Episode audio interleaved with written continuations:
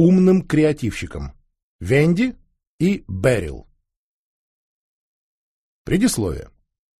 Когда я был моложе и впервые начал задумываться о своем будущем, то решил стать либо профессором, либо бизнесменом.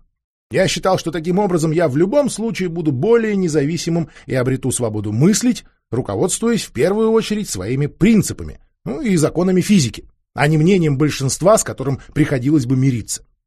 Мы стараемся применять независимость мышления почти ко всему, что мы делаем в Google. Об этом Эрик и Джонатан рассказывают в своей книге «Как работает Google». Данный принцип является движущей силой наших самых великих успехов и некоторых серьезных неудач. Компания Google действительно руководствуется в первую очередь принципами. Однажды ночью мне приснился сон, больше похожий на мечту, и я проснулся с мыслью, а что если бы можно было загрузить всемирную сеть целиком и просто сохранить ссылки? Я схватил ручку и быстро записал детали, чтобы понять, было ли такое на самом деле возможно. В тот момент мой радар даже близко не уловил идею создать поисковую систему. И только позже мы с Сергеем поняли, что ссылочное ранжирование веб-страниц могло дать гораздо лучшие поисковые результаты. Когда мы начинали создавать Gmail, это тоже было похоже на несбыточную мечту. А когда Энди Рубин 10 лет назад создавал Android, большинство людей думали, что совмещение мобильной индустрии с открытой операционной системой — это полный бред. К своему удивлению, с годами я осознал, насколько сложно сделать сотрудников — суперамбициозными. Оказывается, большинство людей не обучали мыслить масштабами полета на Луну. Обычно они считают какие-то вещи невозможными, вместо того, чтобы, исходя из законов физики, выяснить, что на самом деле возможно. Вот почему мы вложили столько энергии, стремясь поставить перед собой большие цели и привлечь в Google людей с независимым мышлением. Потому что если у вас есть правильные сотрудники и достаточно смелые мечты, то, как правило, у вас все получится. Справедливо также и то, что многим компаниям удобно жить своей привычной жизнью, постепенно внося лишь некоторые изменения. Благодаря такому подходу все их постепенные изменения со временем оказываются бесполезными. Это особенно актуально для технологий, ведь перемены подразумевают революцию, а не эволюцию. Следовательно, вам необходимо заставить себя сделать большие ставки на будущее.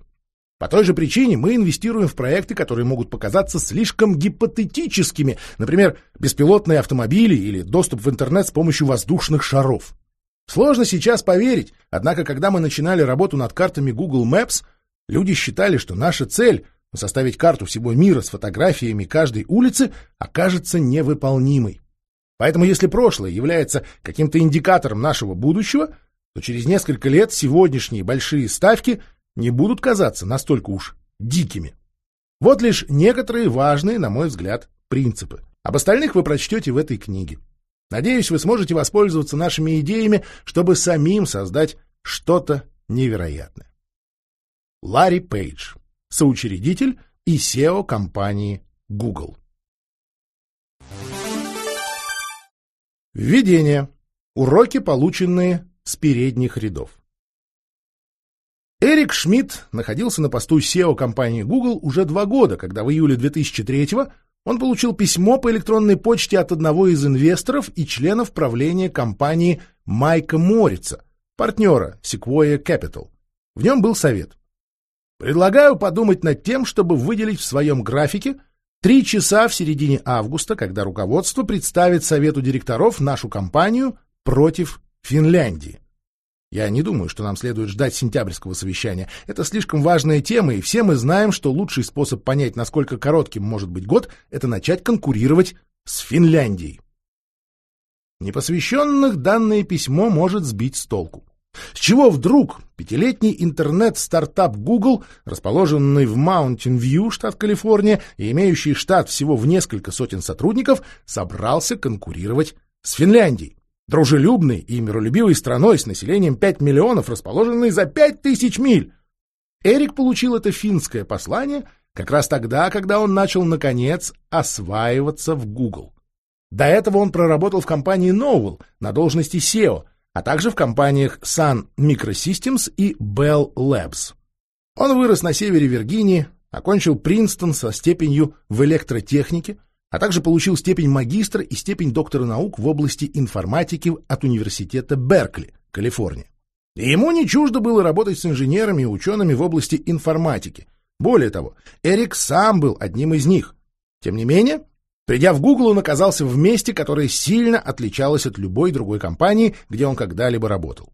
Его приход в Google с первых же дней стал для него откровением, которое можно охарактеризовать фразой «У меня такое ощущение, что мы больше не в Канзасе».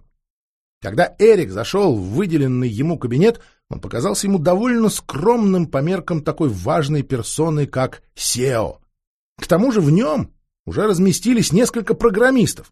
Вместо того, чтобы выгнать их, он обосновался в соседней комнате, которая скорее напоминала кладовку с окошком, нежели настоящий кабинет. Через несколько недель ситуация ухудшилась. Однажды утром Эрик шел по вестибюлю по направлению к своему кабинету и заметил, что его помощница Пэм Шор чем-то обеспокоена. Вскоре выяснилась и причина. В его кабинете появился новый сосед.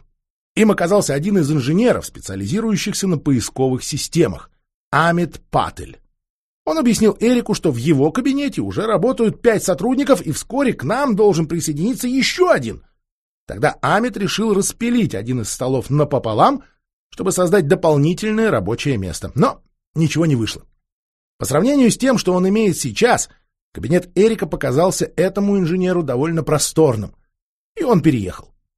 Команда, которая занималась организацией рабочего пространства в компании, отказалась перенести вещи Амита в комнату Эрика, и он все сделал сам. В итоге Амит и Эрик проработали в одном кабинете бок о бок несколько месяцев. Было совершенно очевидно, что в этой компании важность сотрудников не измерялась в квадратных метрах. Помимо непривычных условий труда, в целом переход Эрика в Google прошел довольно гладко. Его отношения с двумя основателями, Ларри Пейджем и Сергеем Брином, с каждым днем становились все крепче.